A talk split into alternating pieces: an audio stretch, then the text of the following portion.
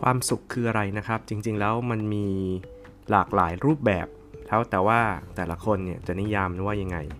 ความสุขของบางคนก็คือการได้มีเงินมีทองใช้นะครับ มีบ้านใหญ่ ๆ มีรถหรูๆอะไรแบบนี้ หรือความสุขของบางคนก็คือการอยู่กับครอบครัว อยู่กันพร้อมหน้าพร้อมตา มีความสัมพันธ์ที่ดี แล้วแต่นะครับ แล้วแต่จะคิดแล้วแต่จะออกแบบสำหรับวันนี้ก็มีอีกมุมมองหนึ่งของความสุขนะครับ การสร้างความสุขในแบบที่อยู่บนพื้นฐานของความสบายใจ แล้วความสบายใจมันจะเกิดขึ้นได้อย่างไร แล้วมันจะสร้างความสุขได้อย่างไร เดี๋ยวติดตามฟังกันในอาจิลังพอดแคสต์เพราะไม่มีอะไรจิรังยั่งยืน เราจึงต้องเรียนรู้ตลอดชีวิตครับ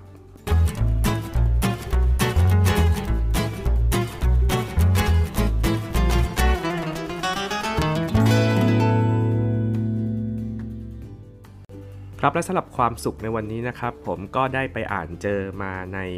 หนังสือที่ชื่อว่า New Heart New World 2 นะครับ ตื่นเพื่อตัวเองตื่นเพื่อคนอื่น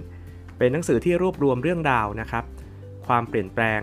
ในชีวิตของใครหลาย ๆ คนที่เราอาจจะรู้จักอาจจะเป็นดารานักเขียน ศิลปิน หรือว่าคนที่มีชื่อเสียงต่างๆ ผมลองอ่านอ่านดูแล้วก็ไปเจอของคุณพานุมาตรทองธนากุลนะครับ เป็นคนที่เขียนหนังสือเรื่อง การลาออกครั้งสุดท้าย ซึ่งเป็นหนังสือที่เป็น bestseller อยู่พักใหญ่เลยนะครับคุณภาณุมาศเนี่ยได้พูดถึงมุมมองของความสบายใจครับ ซึ่งผมคิดว่าการที่เรามีความสบายใจในการใช้ชีวิตเนี่ยก็เป็นความสุขประเภทหนึ่งเหมือนกัน เดี๋ยวเรามาฟังกันนะครับว่าคุณภาณุมาศเขาพูดว่าอย่างไรบ้าง เขาบอกว่าการมีชีวิตการมีชีวิตที่สบายใจเนี่ยครับมันต้องมีองค์ประกอบอยู่ 3-4 สิ่งนะครับ อย่างแรกเลยก็คือเราเนี่ย ก็จะต้องวางแผนนะครับ เรารู้อยู่แล้วครับว่าในแต่ละเดือนเนี่ยมันมีค่าอะไรมาบ้าง ค่าอินเทอร์เน็ต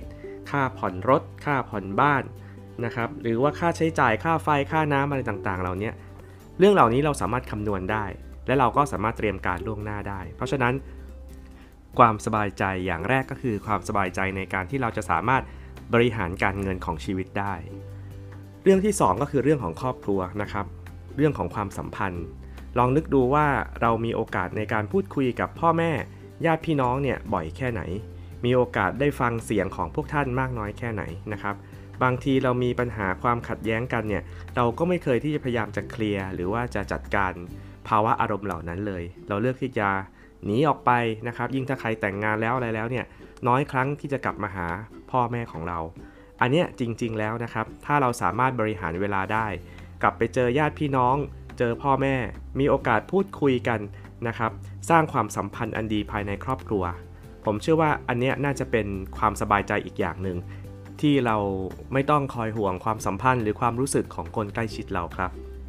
อันนี้ข้อ 2 นะ ข้อ 3 นะครับ ก็เป็นเรื่องของสุขภาพ เป็นเรื่องที่ทำให้ไม่สบายใจได้ง่ายมากเลยนะฮะ เพราะฉะนั้นเนี่ยเราคงจะต้องโฟกัสเรื่องนี้มากขึ้นนะครับผมในเรื่องของสุขภาพ เพราะฉะนั้น 3 อย่างนี้นะฮะถ้าเราสามารถควบคุมดูแลมันได้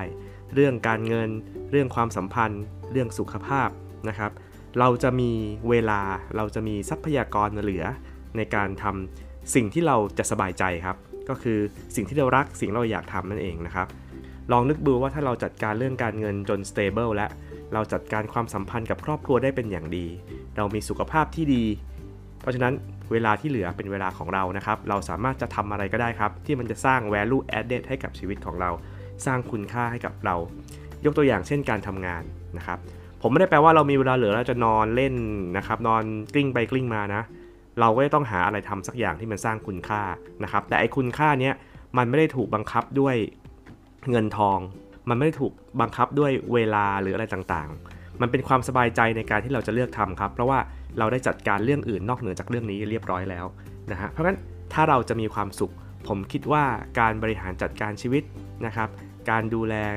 เงินทอง การดูแลความสัมพันธ์ การดูแลสุขภาพ และสุดท้ายการได้ทำสิ่งที่เราอยากทำเพื่อเพิ่มคุณค่าให้กับตัวเอง น่าจะเป็นองค์ประกอบที่ผสมผสานออกมาอย่างลงตัว และทำให้ชีวิตของเราเนี่ยมีความสุขได้เหมือนกันคำถามก็คือวันนี้เรามีความสุขมากน้อยแค่ไหน เราบริหารสิ่งเหล่านี้ได้ดีแล้วหรือยัง ลองเริ่มต้นทำดูนะครับ จะเป็นข้อ 1 ข้อ 2 หรือข้อ 3 ก็ได้ เริ่มข้อไหนก่อนก็ได้ แล้วสุดท้ายเราจะมีเวลาทำข้อ 4 แล้วเราอาจจะเจอความสุขจากการที่เราเพิ่มคุณค่าให้กับตัวเองก็ได้ และทั้งหมดนี้ก็คือเรื่องราวของความสุขอีกมุมมองหนึ่งอีกมิติหนึ่งนะครับที่หยิบยกมาก็ต้องขอขอบคุณคุณพานุมาตรนะครับผมเจ้าของหนังสือการลาออกครั้งสุดท้ายนะครับ ซึ่งผมก็ได้คอนเทนต์นี้มา จากหนังสือที่รวบรวมเรื่องราวครับ เกี่ยวกับการตื่นรู้ชื่อ New Heart New World เล่มที่ 2 นะครับ ถ้าใครสนใจก็ลองหาที่แผงหนังสือได้แต่มันเก่านิดนึงนะ หลายปีแล้วนะครับ โอเค แล้วเดี๋ยวเรากลับมาใน episode ถัดไป เดี๋ยวมาฟังมุมมองด้านความสุขในรูปแบบอื่นๆ กันบ้าง ผมเชื่อว่าในโลกนี้มีวิธีการสร้างความสุขเยอะแยะครับ ลองหาดูนะครับ โลกนี้ไม่ได้แย่อย่างที่เราคิดครับ แล้วพบกับอาจิลังพอดแคสต์ได้ใหม่ในโอกาสต่อไปสำหรับวันนี้ ขอบคุณและสวัสดีครับ